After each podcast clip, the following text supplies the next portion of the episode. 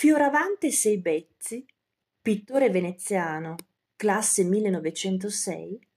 è uno dei fondatori che danno vita nell'immediato dopoguerra al simbolico cenacolo formatosi a Venezia, l'interessante sodalizio artistico denominato l'Ordine della Valigia, con sede in un salone dell'albergo Gorizia, in Calle dei Fabbri. L'origine del gruppo è rocambolesca quanto curiosa, legata ad una sgangherata valigia abbandonata e quindi rinvenuta in città in una sera di primavera, il 13 maggio 1947, da alcuni scanzonati artisti che dal prenderla a calci la trasformano presto in un oggetto di culto, decidendo di dipingervi sopra e dando così inizio alla fragia della valigia, sorta di società segreta e poi manifesta, dotatasi di statuto e regole, riportate poi in un volumetto del giornalista Giuseppe Mugnone, il magnifico Ordine della Valigia e i suoi 27 pittori veneziani. Sulla valigia, testimone dei tempi che furono e che ancora oggi fa mostra di sé, proprio in una bacheca dell'Hotel Gorizia, sono dipinte figure, nature morte e paesaggi, dalle bagnanti di Felice Carena agli zingari di Carlo Cherubini, ai vecchi a riposo di Marco Novati, dai fiori di Eugenio da Venezia alla salute vista da Otello Bertazzolo e Mario Varagnolo,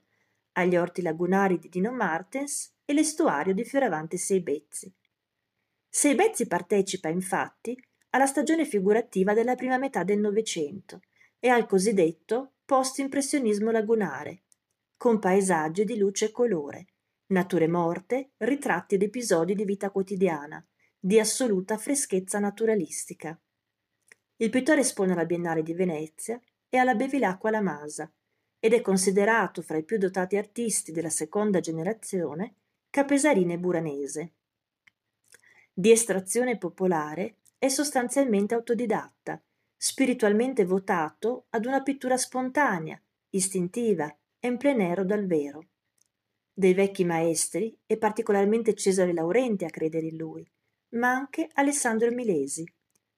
La Fondazione di Venezia conserva un dipinto ad olio intitolato Rialto, esposto alla Biennale di Venezia del 1948 e in quell'occasione acquisito dall'allora Cassa di risparmio di Venezia.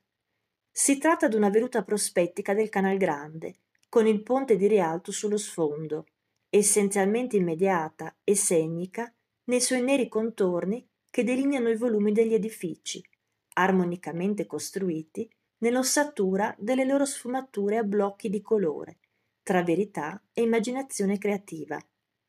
La sua pittura che evolve nel chiarismo si avvale di pennellate fluide, sciolte e corsive,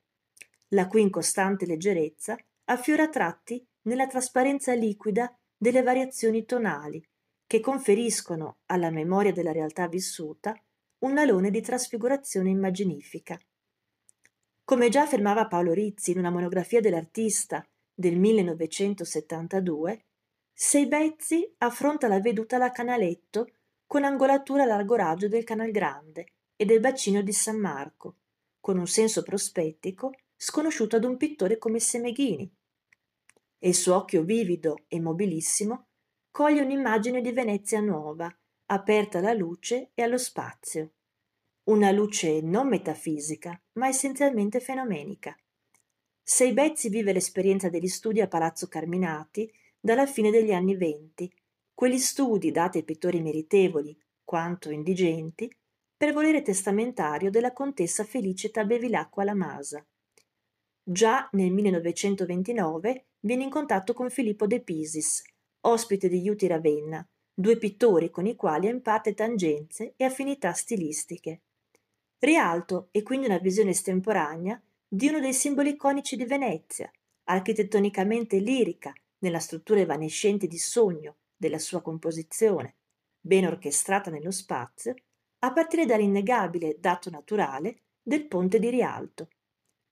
La veduta vive infatti sia dei richiami di un'ora indefinita del giorno che della concentrazione fissa delle sue linee di forza, di lontana ascendenza cubo-futurista ove il colore plasma, intensifica e cerca di dissolvere la forma nei suoi equilibrati e delicati aspetti emozionali.